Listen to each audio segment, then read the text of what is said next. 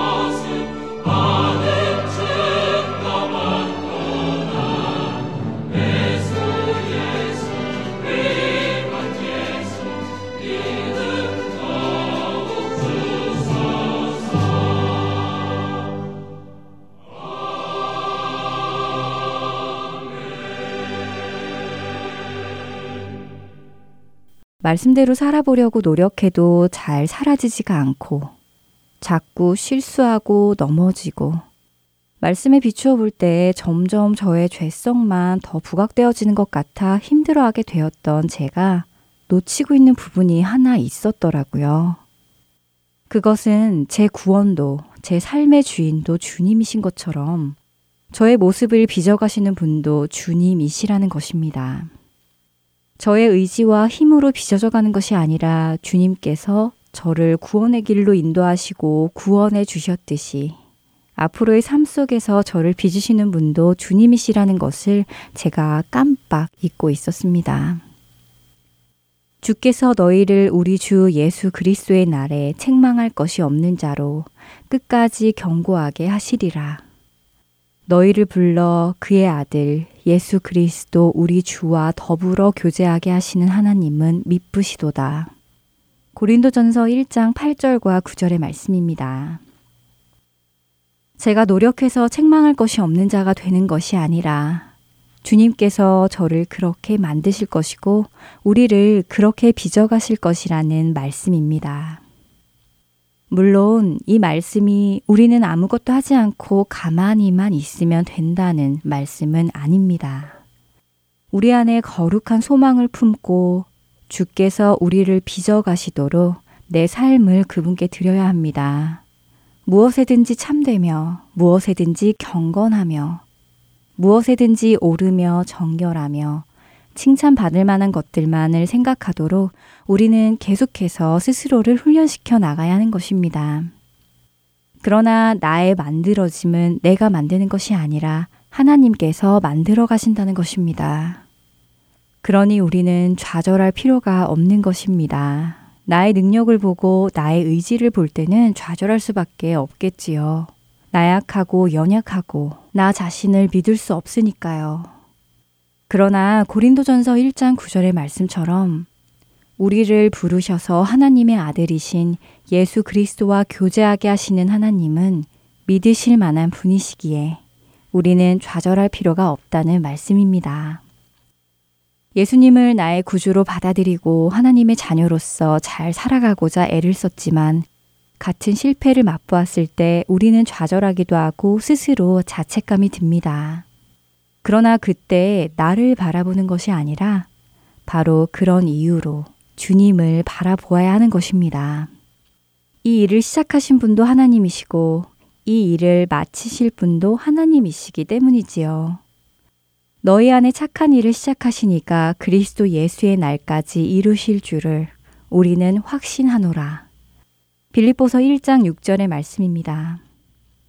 우리 안에 착한 일을 시작하신 이도 하나님이시며 그리스도 예수의 날까지 이루시는 분도 하나님이십니다. 부족하고 연약한 우리를 부르신 이도 하나님이시며 우리를 고치시고 만지시고 완전하게 하실 분도 하나님이십니다. 오늘 하루 반복되는 죄로 인해 좌절할 수 있습니다. 오늘 하루 나의 말 한마디에 누군가를 실족하게 했다는 사실로 자책감이 들 수 있지요. 하지만 우리는 그럼에도 불구하고 우리를 구원하시고 인도하고 계시는 하나님을 바라보아야 합니다.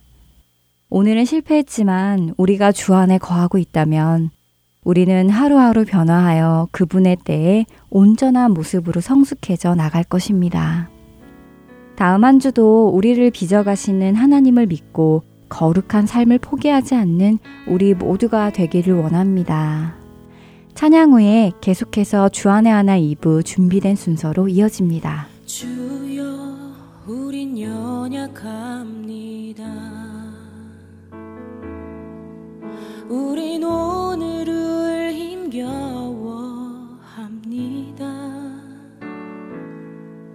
주뜻 이루며 살기에 부족합니다.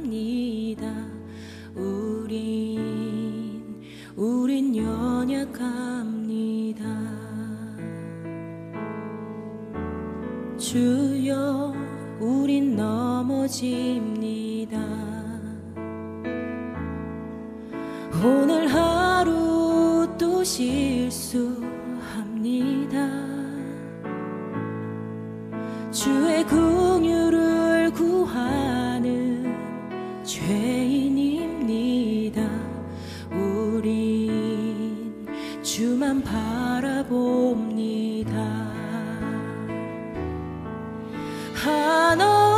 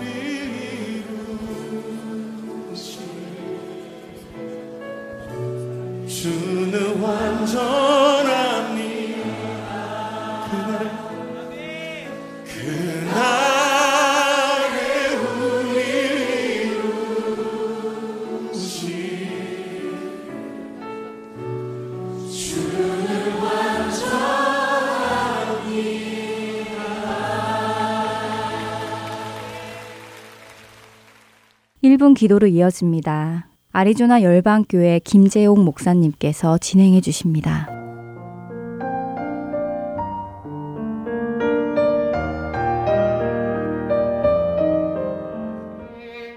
하트앤서울 복음방송 1분 기도 시간입니다.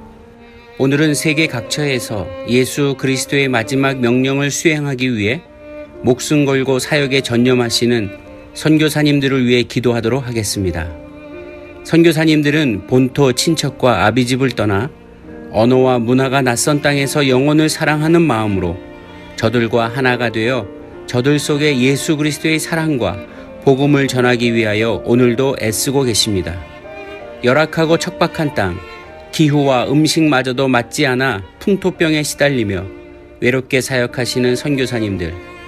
언제 어디서 무슨 공격과 핍박을 받을지 몰라 불안할 수밖에 없는 상황입니다. 특별히 선교사님들 개인의 내면의 가장 치열한 영적 전쟁터는 바로 가정입니다. 다른 문화와 언어로 인한 삶의 어려움, 사역으로 인한 스트레스 등이 숨겨진 장소인 가정에서 쉽게 드러나고 선교사님들이 넘어지는 가장 큰 이유 중의 하나라고 합니다. 그래서 선교사 부부간의 불화나 자녀들과의 갈등, 자녀들의 부적응의 문제가 있다고 합니다. 하나님, 선교사님들이 성령의 권능으로 복음을 증거하실 때 외롭지 않도록 두려움에 사로잡히지 않도록 그리고 세상의 위협에 신앙을 타협하지 않도록 하여 주옵소서. 저들에게 전도의 문을 열어 주소서. 혼미케 하시는 영을 물리쳐 주소서. 선교지의 영혼들이 전하는 복음을 들을 때 마음이 열려지고 기쁨으로 복음을 받아들이게 하옵소서. 예수 그리스도께서 구세주인 것을 깨닫고 예수 그리스도를 영접하게 놀라운 변화가 있게 하여 주옵소서. 우리 함께 이러한 제목으로 합심하여 기도하겠습니다.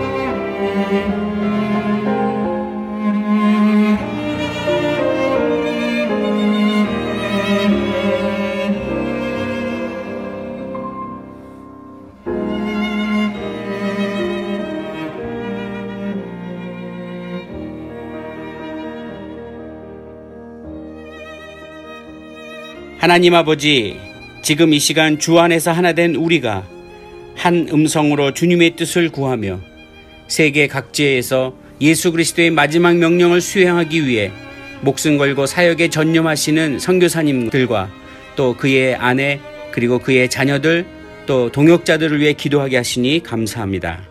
성령 하나님 그들에게 영적 용기와 강한 믿음의 능력들을 부어 주셔서 사도 바울과 베드로가 각지를 다니며 복음을 증거할 때 성령님의 큰 능력과 은혜가 넘치셨던 것처럼 우리 선교사님들에게 함께하여 주시고 그들이 입으로 전하는 복음에 그리고 그들이 기도하는 시간에 그리고 그들이 말씀을 선포하는 시간에 성령의 능력들이 나타날 수 있도록 인도하여 주옵소서. 그들의 가정에 사모님과 또 자녀들에게 복 내려 주셔서 그 여러 가지 척박하고 열악한 환경 속에서 낙심하지 아니하고 함께 그 귀한 사역들을 감당하는 아름다운 동역의 가정들 될 수 있도록 축복하여 주시옵소서. 우리의 기도에 응답하시는 하나님의 신실함을 믿고 기도드렸사오니 주께서 응답하여 주시고 이 땅이 모두 복음을 듣는 그날까지 우리 선교사님들 힘내어 열심히 감당할 수 있도록 은혜 허락하여 주시옵소서. 우리 주 예수 그리스도의 이름으로 기도하옵나이다. 아멘.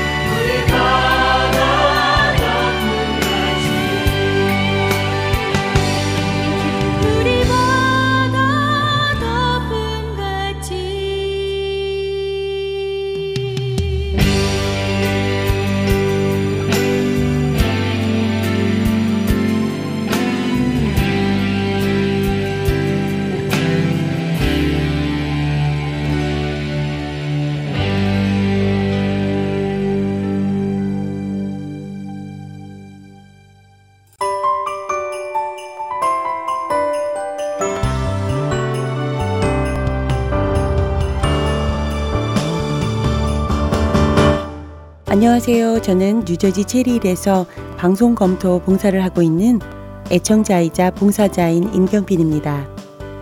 허트앤서울 복음방송에서 1년에 한 번 실시하는 애청자 설문조사 아시죠?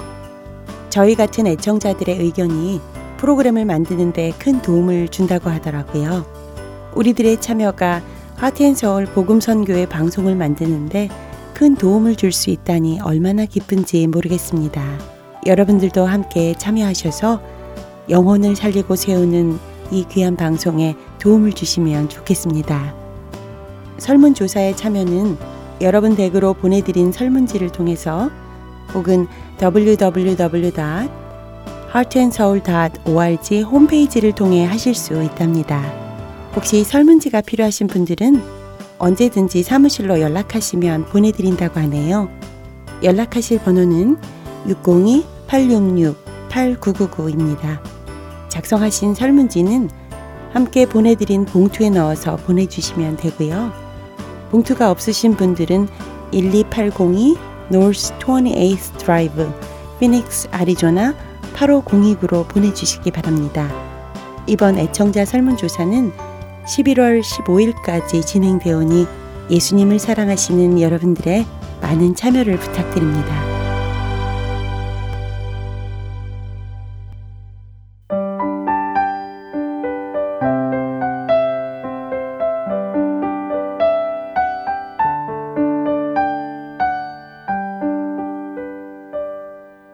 설교 말씀으로 이어집니다. 졸지아 아틀란타 한비전 교회 이호세 목사님께서 로마서 8장 1절에서 11절의 말씀을 본문으로 육신에 있는 자, 예수 안에 있는 자라는 제목의 말씀 전해 주십니다. 은혜 시간 되시길 바랍니다.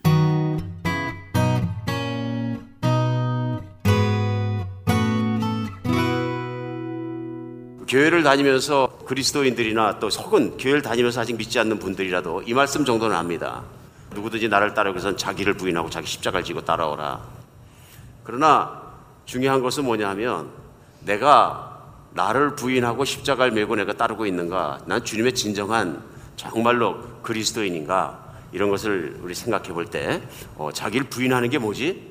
십자가를 진다는 건 진짜로 무슨 뜻이지? 이런 것들이 명확하게 이해되지 않았거나 믿어지지 않았거나 이것이 사라지지 않는 경우가 많이 있는 것 같습니다.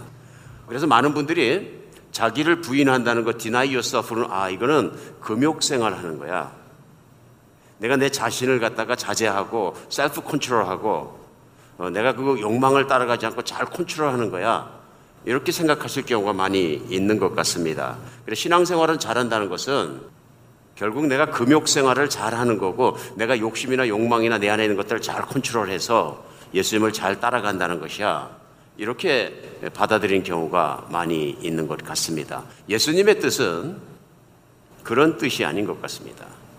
오늘 만약에 화두의 첫 번째 말씀을 들으면서 어, 나는 예수님을 잘 믿으려면 금욕 생활도 하고 좀 이렇게 하는 것을 잘 어, 믿는 것이라고 생각했는데 그렇게 생각하신 분들에게는 오늘 좀 예수님의 말씀이 더 깊이 깨달아지는 자기를 부인하고 자기 십자가를 지고 나를 따를 것이냐 말씀하시고 누구든지 제 목숨을 구원하고자 하면 잃을 것이요 제 목숨을 나를 위하여 버리면 찾는다는 것 이것이 무슨 말씀인지가 더 깊이 깨달아지고 진리가 우리를 자유케 하는 역사가 있는 주일이 되었으면 좋겠습니다. 오늘 자기 부인하는 것을 잘못 해석하면 뭐 고행 속에 들어가면서 그렇게 되는 게 우리 예수님께서는 그것을 직설화법으로 딱 찍어서 가르쳐 주셨습니다. 그딱 찍어서 가르쳐 주신 게 요한복음 8장에 보면은 8장 33절에서 35절에 예수님께서 예수님을 따르는 유대인들에게 그들을 사랑하셨기 때문에 이 말씀을 해 주십니다. 뭐라 그러시냐면 예수께서 대답하시되 진실로 진실로 너희에게 이르노니 죄를 범하는 자마다 죄의 종이라. 종은 영원히 집에 거하지 못하되 아들은 영원히 거하느니 그러므로 아들이 너희를 자유롭게 하면 너희가 참으로 자유로리라. 예수님을 따르고 믿던 유대인들이 이 말씀을 듣고 나서 퀘션이 생깁니다. 이게 무슨 말이냐면요. 죄를 범하는 자마다 죄의 종이다 하고 말씀하니까 우린 종이 아니다 그러는. 우리는 죄를 질 수는 있지만 죄를 회개하고 그러면 되는 것이 죄의 종은 아니다 하고 얘기합니다. 그러니까 말씀을 못 알아듣는 유대인들을 향해서 예수님께서 8장 그 다음에 30, 44절은 직설화법으로 말씀하신 내용이 이겁니다. 너희는 너희 아비 마귀에게서 났으니 너희 아비의 욕심을 너희도 행하고자 하느니라. 그는 처음부터 살인한 자요. 진리가 그 속에 없으므로 진리에 서지 못하고 거짓을 말할 때마다 제 것으로 말하니 이는 그가 거짓말쟁이요. 거짓의 아비가 되었습니다. 예수님을 따르던 유대인들에게 하신 말씀이 뭐냐면 너희는 아브라함의 후손이지만 하나님의 자녀가 아니라 너희는 너희 아비는 마귀니라. 그러면서 그 이유가 뭐냐면 너희 아비 마귀가 욕심으로 행하는 것처럼 너희들도 욕심을 가지고 있다. 그 얘기를. 욕심은 뭐냐면 이해하시겠죠? 내가 육신적인 만족을 하나님을 법을 어기더라도 취하면은 내가 행복할 것이라고 믿는 거죠. 그래 창세기에 보면은 마귀가 인간에게 와서 그를 설득한 게 뭐냐면 하나님의 말씀을 어길지라도 그 과일이 맛있어 보면 먹는 게 너에게 유익한 거야. 하나님은 너를 괴롭히시는 거야 하는 거짓말을 듣고 근데 이게 거짓말이었다는 얘기죠. 진리가 아니란 얘기입니다. 이 거짓말을 믿고 내게 좋을 것으로 판단하니까 내가 욕심을 채우려고 먹어버린 것 그것이 시작한 죄거든요. 그런데 그때부터 시작해서 인간들은 다 내 욕심을 채우면 인생이 최고로 행복할 것이라고 생각한다 그런 얘기입니다. 그 이유가 뭐냐 하면 내가 그 욕심을 시작한 게 아니라 그것을 인류 최초부터 시작한 존재가 따로 있는데 그가 바로 마귀다 하는 것입니다. 그래서 너희는 너희 아비가 마귀이기 때문에 욕심을 제어하지 못하고 욕심을 때려 살며 하나님의 법을 어길지라도 내가 아무리 열심히 노력해도 법을 다 지키지 못한다 그런 말씀. 근데 결국은 근본적인 인간의 문제는 인간 안에 있는 본질적인 문제라는 것을 예수님께서 그들에게 정난하게 말씀해 주시는 거예요. 근데 이것이 얼마나 부담스러운 말씀입니까? 특히 유대인들에게는 그들에게 하나님을 믿는 믿음이 있고 또 제사가 있고 또 이스라엘 사람이라는 자긍심이 있고 여러 가지가 있는데 예수님을 따르는데 예수님께서 그렇게 말씀하시니까 기분이 좋겠습니까? 얼마나 기분 나쁘겠습니까? 나중에 예수님이 이 사람이 돌로 들어서 때려 죽이려고 합니다. 그러니까 너희는 그렇기 때문에 진실을 말하는 나에게 진리를 받을 만한 마음이 없다. 하고 말씀하십니다. 오늘 우리가 생각해야 되는 건 뭐냐 하면은 하나님 말씀 안에서 이 말씀이 무엇을 뜻하는지 나도 자아를 부인한다거나 혹은 마귀의 자식이라든가 이런 말이 나하고는 관계없다고 처음부터 생각한 건 아닌지 생각해 봐야 하는 거예요. 심각하게 생각해 봐야 한다. 그런데 8장을 이해하기 위해서는 그 앞에 나와 있는 7장을 이해해야 합니다. 왜냐하면 7장에서 사도 바울이라는 사람이 자기의 몸부림을 고백합니다. 사도 바울은 마틴 루터가 그랬던 것처럼 몸부림이 있었던 사람입니다. 왜냐하면 하나님을 믿고 유대인으로서 열심히 믿어서 구원에 들어가기 위해서 몸부림을 엄청나게 쳤던 사람입니다. 엄청 열심히 했던 사람이다 그런 얘기입니다. 그런데 그때 자기의 심령을 그대로 쓴 것이 7장에 나옵니다. 아주 또 솔직한 사람입니다. 그러면서 사도 바울이 그때 마틴 루터처럼 정말로 자기가 의롭게 되려는 노력을 하면서 착하게 살려고 노력하고 정말 노력했을 때 자기가 겪은 일을 그대로 얘기한 게 뭐냐면 7장 로마서 14절 15절에 요약해서 이렇게 고백합니다. 우리가 율법은 신령한 줄 알거니와 나는 육신에 속하여 죄 아래 팔렸도다. 내가 행하는 것을 내가 알지 못하니 곧 내가 원하는 것을 행하지 않고 도리어 미워하는 것을 행함이라. 하나님이 주신 율법을 알고 율법을 행하면 의로워진다는 걸 알기 때문에 율법을 지키려고 몸부림을 쳤는데 내가 율법을 다 못 지키는 내 자신의 모습이 있더라. 내 마음속에 보니까 내가 원하는 대로 되지 않더라 그런 얘기예요. 내가 솔직하게 생각해 보니까 깨끗하지 않더라. 그리고 완전하지 않더라. 그러니까 항상 문제가 남아 있더라. 그런 얘기입니다. 그러면서 그 같은 7장 21절로 23절은 그 원인을 그가 깨달은 것을 이렇게 씁니다.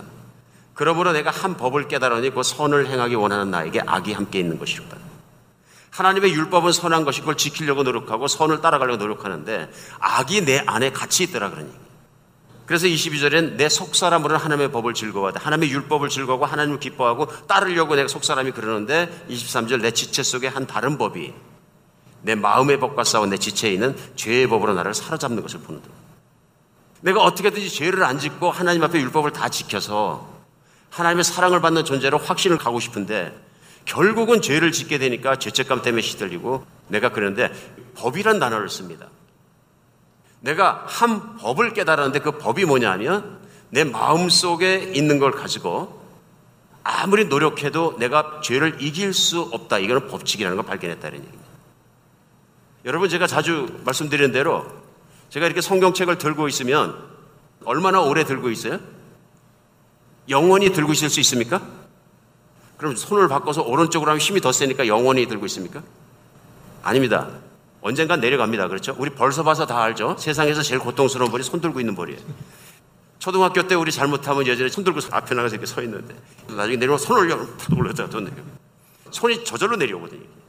그럼 뭐라 그래요? 나는 올렸는데 손이 저절로 내려옵니다. 우리는 이제 나중에 커가지고 알죠? 이것이 뭐예요? 아이젠 뉴턴이 증명했던 만유 인력의 법칙이다. 이게 무슨 법칙이에요? 지구에는 지구 코어로부터 중력이 가해져서 대기권 아래에 있으면 전부 다 지구 중심을 잡아당기는 힘이 있다는 것을 발견한 거죠. 그러니까 아이젠 뉴턴이 이렇게 그것을 사과나무 아래에서 사과 떨어진 이유를 생각하다가 설명하기 전까지는 사람들이 어떻게 생각해요? 왜 자꾸 떨어지지? 현상은 있는데 정리가 안 되는 것입니다. 나중에 알고 보니까 이게 뭐예요? 만유 인력의 법칙이다. 법이란 단어를 씁니다. 이 법칙이란 얘기입니다. 자연의 법칙도 법입니다. 하나님이 만들어주신 질서죠. 이걸 어기면 죽습니다. 마천루 빌딩에 내려뜨면 죽는 것처럼. 나는 법이 통제 못해. 확 내려뜨면 죽습니다. 사도 바울이 로마서 7장에서 무슨 얘기를 하고 있냐면 내 마음 속에 법이 있는데 하나님의 율법이 있어 그걸 추구하고 하는데 내 마음 속에 있는 죄의 법이 있어 죄의 법 밑으로 내가 자꾸 끌려 들어가는 것을 내가 느낀다. 내가 자꾸 지는 것을 느낀다. 그러면서 법이라는 단어를 쓴 게 뭐냐면 아 이건 법이다 이런 얘기예요. 내가 이길 수 없다 하는 항복의 선언입니다. 내가 노력을 통해서는 도저히 내가 이 법을 못 이기는구나 하는 거예요. 만유인류의 법칙을 내가 못 이기는 것처럼 성경책을 팔로 이렇게 들고 있다가 얼마 동안은 들고 있겠죠? 이기는 것 같이 보입니다. 그런데 전국적으로 어떻게 됩니까? 집니다. 오늘 예수님께서 같은 말씀을 하신 거죠. 요한복음 8장에서 하신 말씀은 뭐냐면 유대인들 보고 너희가 의롭지 않다 하고 말씀하시면서 그 이유는 뭐냐 하면은 너희가 죄를 이길 힘이 내 안에 없다 그런 얘기. 그 왜냐하면 너희가 죄의 법 아래 곧 마귀의 통치 아래 있기 때문에 마귀의 통치 아래 있는 사람은 욕심의 통치를 받는다 이런. 자유를 수가 없다. 그러니까 사도 바울은 로마서 7장에서 마지막 뭐라고 고백합니까? 오호라 나는 공고한 존재로다. 24절입니다. 이 사망의 몸에서 누가 나를 건져내라. 마틴 루터가 신음했고 사도 바울이 신음했고 그 신음이 있었다 그런 얘기입니다. 도저히 내가 할 수 없는 법 아래 눌려서 거룩해질 수 없는 그러니까 수도사도 돼보고 막 그냥 극기 노력도 해보고 도도 닦아보고 별짓 다 했는데 안 된다 이런 얘기죠. 세상에 있는 종교는 거의 대부분이 뭐냐면요. 내가 열심히 해서 신의 인정을 받는 것입니다. 그렇죠? 아니면 내가 열심히 해서 스스로 신이 되는 것이든지. 근데 오늘 성경은 뭐라고 말씀하시냐면 인간의 노력을 통해서 그게 안 된다는 거예요. 우리가 과거에는 다 내 안에 있는 욕망을 따라 살아왔습니다. 욕망을 따라 살아가는 그 이유가 뭐냐면 그 욕망의 종이 되었기 때문에 그렇다 그래요. 내가 욕망이 있는 것의 문제가 아니고요. 죄를 짓고 살아왔다는 걸 그러면 하나님을 모르는 사람은 어떻게 합니까? 성경은 뭐라고 하십니까? 우리 로마서를 같이 읽었는데 로마서는 이렇게 말씀하십니다. 하나님을 모르는 사람들도 죄를 안다 그러십니다. 그러면서 로마서 2장에서 2장 14절로 15절은 사도 바울이 이렇게 얘기합니다.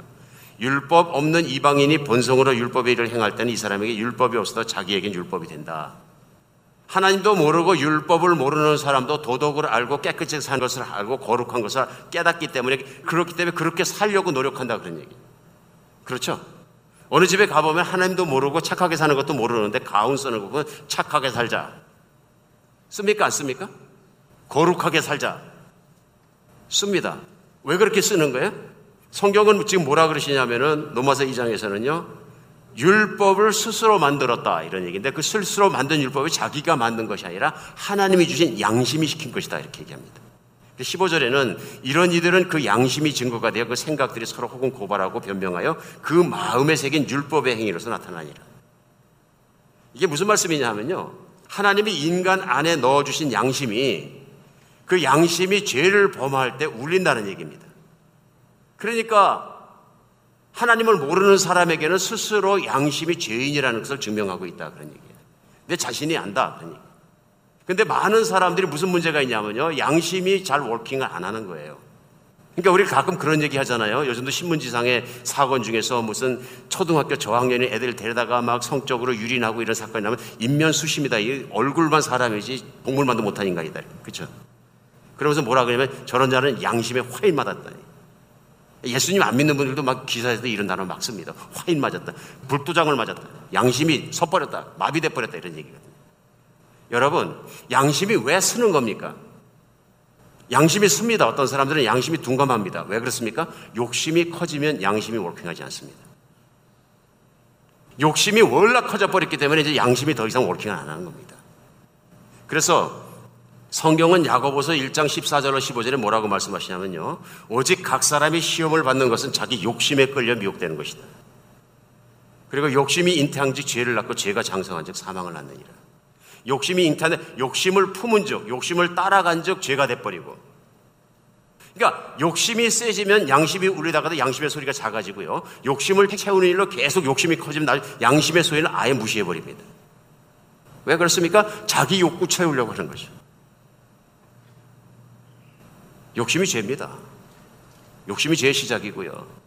예수님께서는 요한복음 8장에서 유대인들에게 말씀하실 때 너는 너희 아비 마귀처럼 욕심이 있다.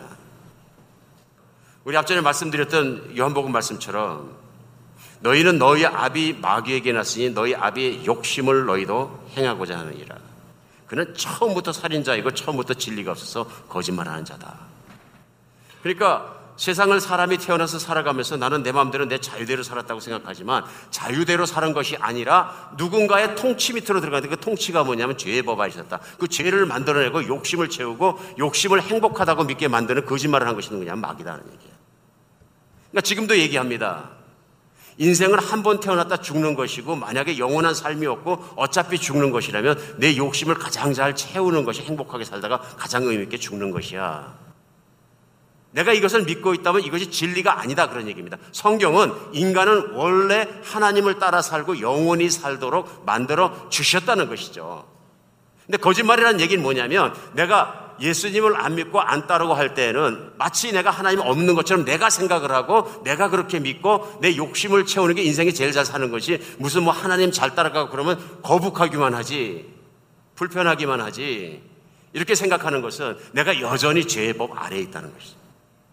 하나님을 알되 하나님을 기쁘게 해드리지 아니하고 하나님의 뜻을 이해하려 하지 않고 나는 여전히 뭐냐면은 내 욕심을 따라 살아가고 있다. 이것이 뭐냐면 욕심의 결과는 죄를 낳는 거죠. 오늘 예수님께서는 이런 문제를 해결하면서 말씀하신 게 오늘 요한복음, 로마서, 마태복음 왔다 갔다 해서 제가 말씀을 잘 비춰드리겠습니다. 정리를 잘 하셨으면 좋겠습니다. 굉장히 중요한 시간입니다, 사실은. 교회에서 같이 나눌 수 있는 말씀 중에 복음의 핵심 중에 핵심이라고 저는 믿습니다. 정말입니다. 이게 복이 있으면 귀 있는 자는 들을지어라 하나님 말씀하시는 것처럼 이게 들으셔야 되는 겁니다. 진짜로 심각하게 들으셔야 됩니다. 왜냐하면 이런 유대인들을 향해서 우리는 종이 아니라 얘기하니까 너희는 죄를 짓는 건죄 밑에 있고 죄의 법 아래 있고 죄의 종이기 때문에 죄를 시작하고 욕심을 시작하게 한 자는 마귀니라. 이제 이해하시겠습니까? 그러니까 죄를 짓는 건 죄의 종이기 때문에 짓는 것이다. 마틴 루터가 we sin because we had to. 우리는 죄를 질 수밖에 없는 건 죄 공장의 내 안에서 꾸역꾸역 죄가 나온다 이런 얘기예요.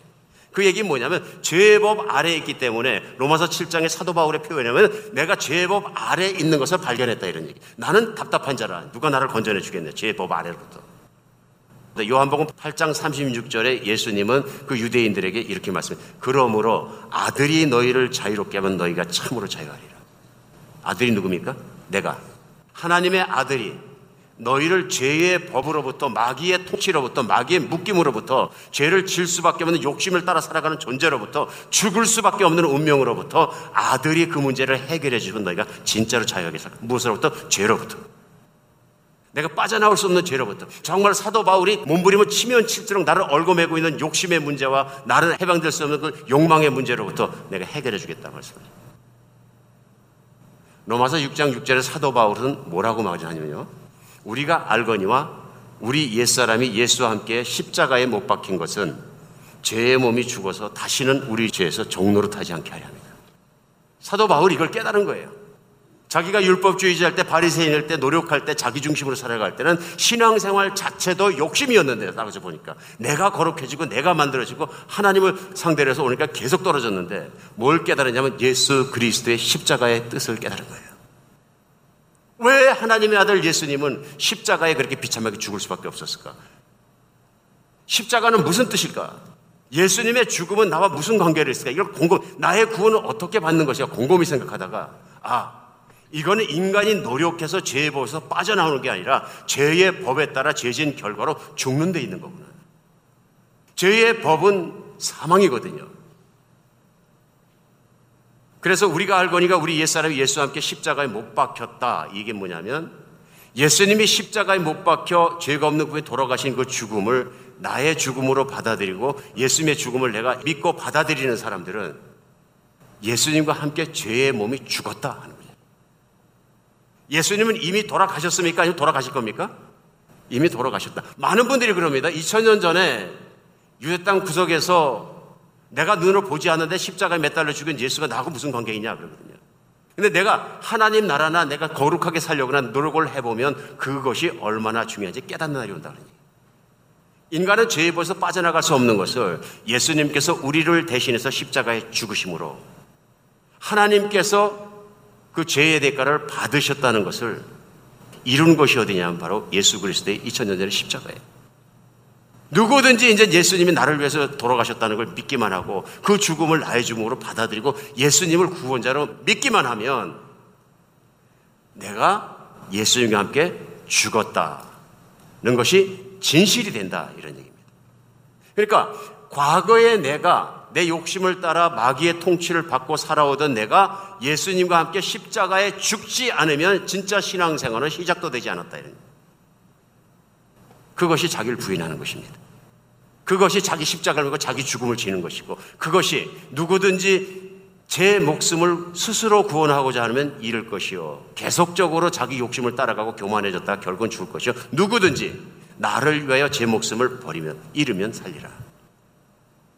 이게 무엇이냐면요. 사도 바울은 오늘 본문 가운데 클리어하게 표현하는 것입니다. 특별히 로마서 6장 16절에서 사도 바울이 이것을 뭐라고 다시 설명하느냐면요.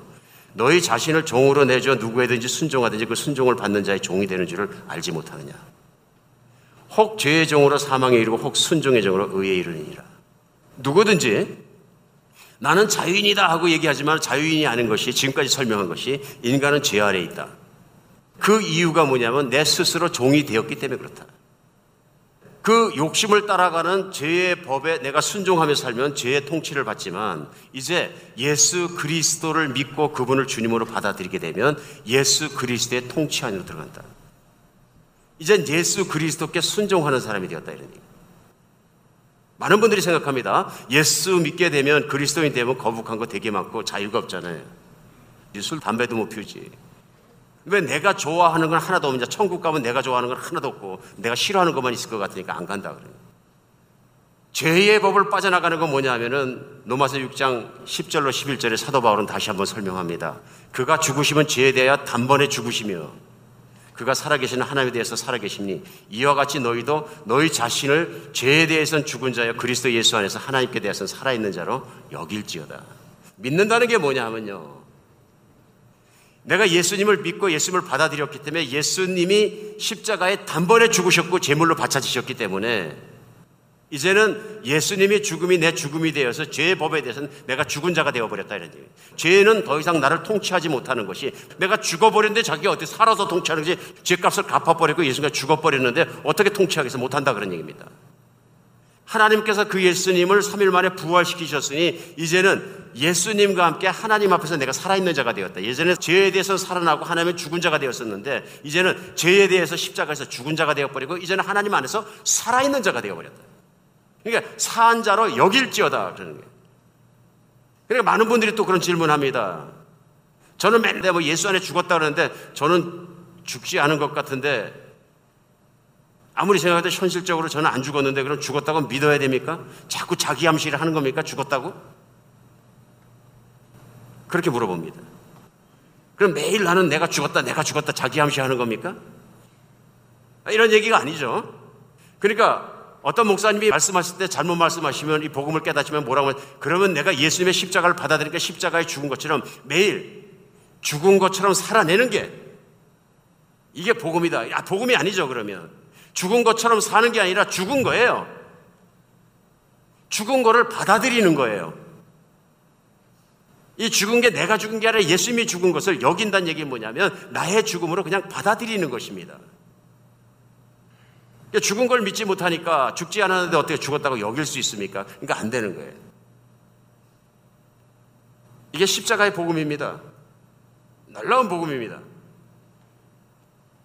그러니까 이제부터는 내가 죽었다는 고백대로 내가 할 수 있게끔 하겠다. 이건 여전히 납니다. 자아가 죽는 것이 신앙의 목표가 아니다. 그런 얘기예요. 나의 목표는 내가 죽는 게 신앙의 잘하는 목표입니다. 이거는 지금까지도 또 내 노력이에요. 내가 죽을 것이 아니라 예수 그리스도를 믿는 순간에 예수님과 함께 죄의 법에 대해서는 죽어버린 거예요. 이것은 자기를 암시하는 것이 아니라 사실인 것을 받아들이는 것입니다. 많은 교인들도 난 아직 안 죽었어요. 그렇게 말하는 이유 중에 하나가 뭐냐면 아직도 내 안에 예수님과 함께 죽었는데 음란, 혈기, 나태한 것들, 육신의 역사 내 안에 그대로 있어요. 얘기하거든요. 자아가 예수님과 함께 죽고 그랬다는데 나는 여전히 그래요. 그럼 난 죽은 게 아닌가 봐요. 이것도 오해입니다.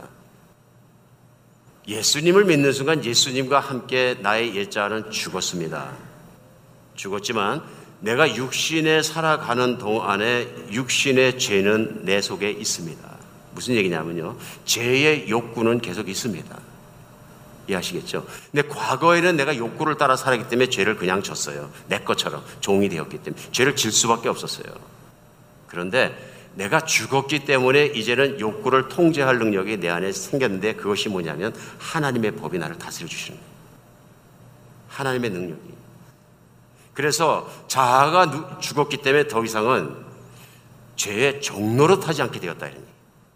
아들이 너희를 자유케 하는 너희 참으로 자유하는 것이 예전에는 내가 죄를 질 수밖에 없어 죄를 졌는데 이제는 죄를 안 질 수 있는 것이 예수님 안에 있는 믿음이 강해지면 짓지 않는다 이런 얘기예요. 그러나 육신 속에 있는 동안에 죄의 욕구는 그대로 있다 그런 얘기예요.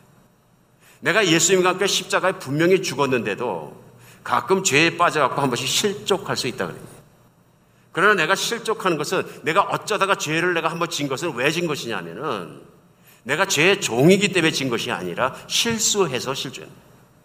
그러나 곧 이내 돌아서 하나님의 통치받음을 듣고 돌아 들어가는 것을 회개라고 한다. 이게 다른 얘기입니다. 그래서 싱클레 폴거슨이라는 사람은 성도의 삶이라는 속에서 이런 말씀을 했어요. 우리가 죄의 종로로 타지 않게 되었다고 해서 죄와의 싸움도 끝난 것은 아니다. 오히려 새로운 싸움이 시작되었다. 우리가 죄에 대해 죽었지만 우리 안에 죄는 죽지 않았기 때문이다. 죄는 여전히 남아있다. 우리 안에서 변한 것은 죄가 아니라 그 죄의 지위가 변한 것이다. 좋은 말이에요. 죄가 아니라 죄의 지위가 변한 것이다. 그 죄가 우리를 지배하지 못하게 되었다는 것이다. 그리고 그 죄가 우리의 관계가 달라진 것이다. 우리는 더 이상 죄의 노예가 아니다. 사도 바울이 오라 나는 공고한 존재라 이 사망의 법에서 누가 나를 건져내려 했을 때 그 다음 절에 바로 한 말씀을 우리는 귀 기울여 드려야 됩니다. 뭐라 그러냐면 7장 25절 로마서에 우리 주 예수 그리스도로 말하면 하나님께 감사하리로다. 그런즉 내 자신이 마음으로는 하나님의 법을 육신으로는 죄의 법을 숨기노라. 여기도 이해가 잘 안 가면 이제부터 오늘 본문 시작입니다. 길게 안 하겠습니다.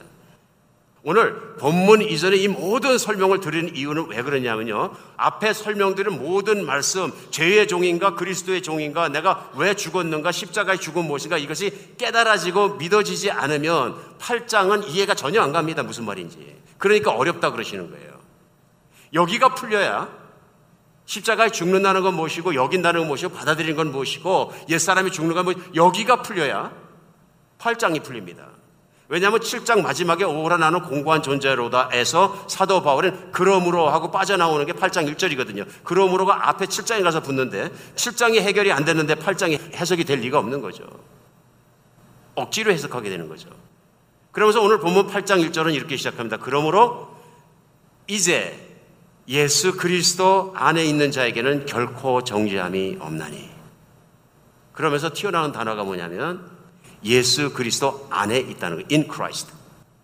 그러니까 로마서는 예수 안에서 무슨 일이 일어났느냐, 예수 안에서 무슨 변화가 일어났느냐, 예수 안에 어떤 일이 있느냐는 예수 안에서 in Christ라는 단어라는 렌즈를 통해서 보지 않으면 아무것도 해석이 안 됩니다. 해석을 하더라도 이상한 해석을 하고 뭐 이상한 말을 하게 됩니다. 왜냐하면 사도 바울이 전하고 싶은 것이 누구냐면 예수 그리스도 안에서 어떤 일이 일어났냐, 예수 그리스도 십자가는 어떤 뜻이 있느냐, 그분의 부활은 어떤 뜻이 있느냐, 예수 안에 살아간다는 건 무엇이냐, 그것을 말하고 싶은데 엉뚱한 해석, 엉뚱한 각도에서 하게 되면 엉뚱한 말을 하게 되어 있다. 그리고 1절은 8절을 시작하자마자 그러므로 이제 이제는 예수님을 믿는 사람들에게는 이런 뜻이죠. 예수님의 십자가가 나의 죽음으로 여긴 자에게는 6장에서 설명한 것처럼 이제 그리스도 예수 안에 있는 자에겐 정죄함이 없다. 그러면 설명합니다. 이는 그리스도 예수 안에는 생명의 성령의 법이 죄와 사망의 법에서 너를 해방하였습니다. 십자가에 돌아가시고 부활하신 건 예수님입니다. 그런데 갑자기 8장에서 성령님이 튀어나옵니다. 이게 무슨 뜻이냐면 지난주에도 말씀 나눴습니다만은 성령 받지 않으면 예수님의 십자가의 사역이 그 부활의 능력이 무효합니다. 2000년 전에 일어난 역사적이고 과거의 사건을 오늘 그것이 유효하게 만드신 분이 누구냐면 성령님이십니다. 그래서 우리 지난주에 베드로가 그렇게 열심히 예수님을 따라가려고 가장 열심히 해서 뛰어갔는데 결국은 베드로 같으면 쓰러졌습니다. 자기 육신을 믿다가. 마귀의 종이라는 것만 드러났어요.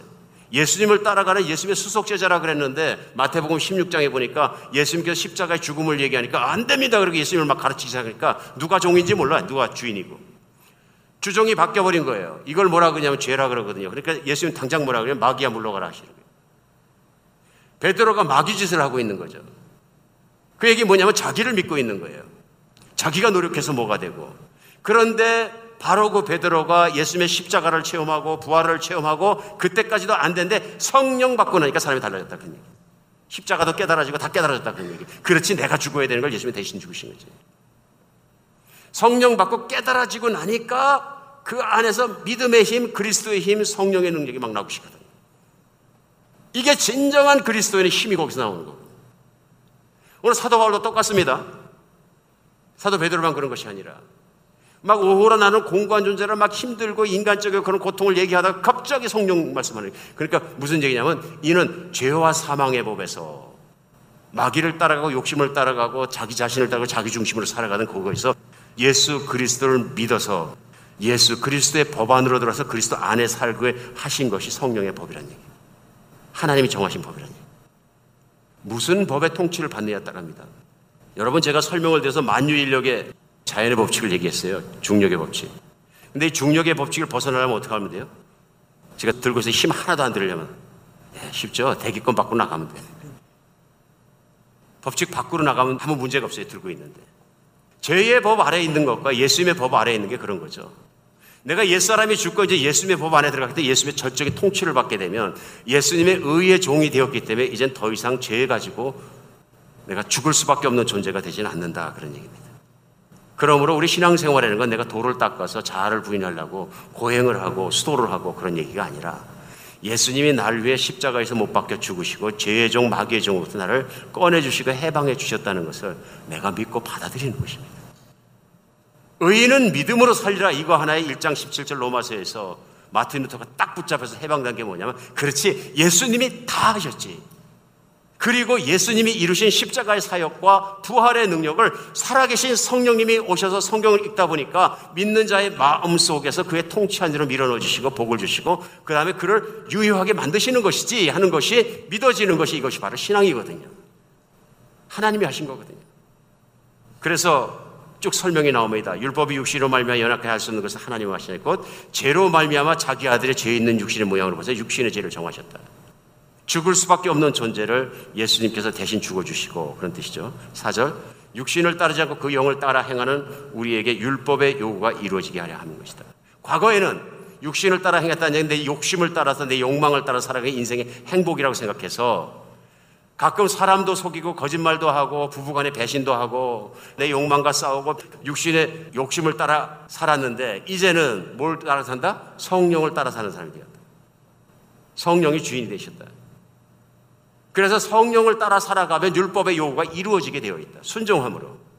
신앙생활은 말씀에 순종하는 건데 그 순종의 능력이 어디서 오냐면 과거에 죽고 내가 성령 안에서 그리스도에게 종이 된 사람에게만 일어나는 것이다.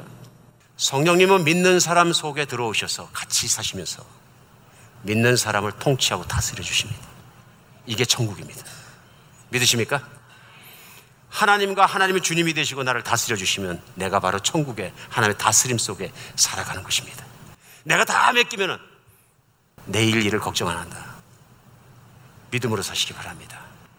하나님 살아계시고 성령도 살아계시며 예수 그리스도의 십자가의 법은 오늘 유효한 것이며 오늘 믿는 내게 반드시 유효해져서 나는 하나님의 통치 가운데 들어가는 것을 믿으시기 바랍니다.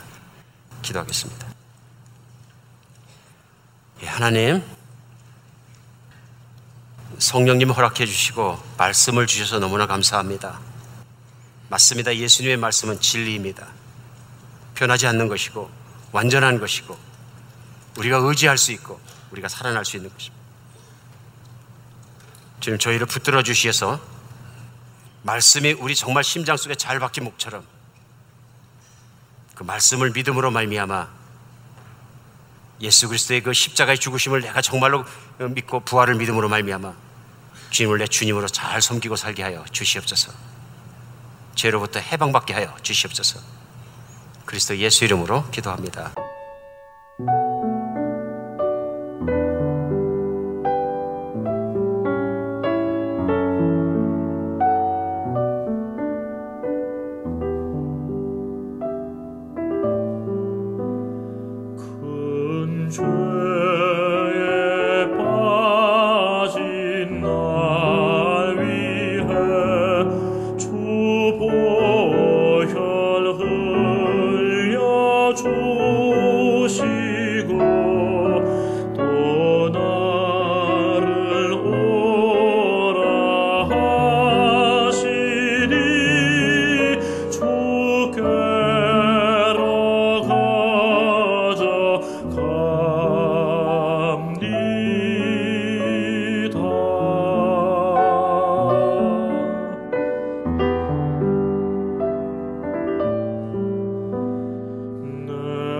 내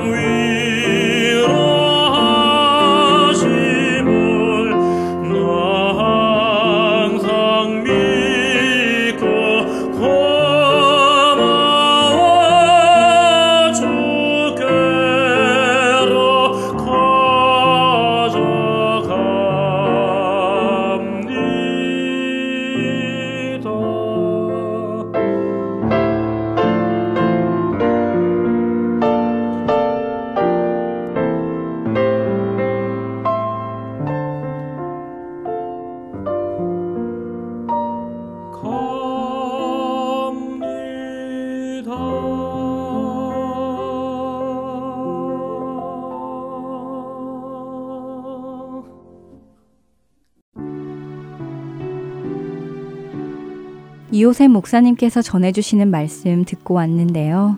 매 순간순간마다 성령님의 도우심을 구해야겠다라는 다짐을 하게 됩니다. 이제 주안의 하나 2부 마칠 시간이 되었는데요. 예수 그리스도 안에서 늘 승리하는 우리가 되기를 바랍니다. 지금까지 구성과 진행의 민경은이었고요. 저는 다음 시간에 뵙겠습니다. 안녕히 계세요.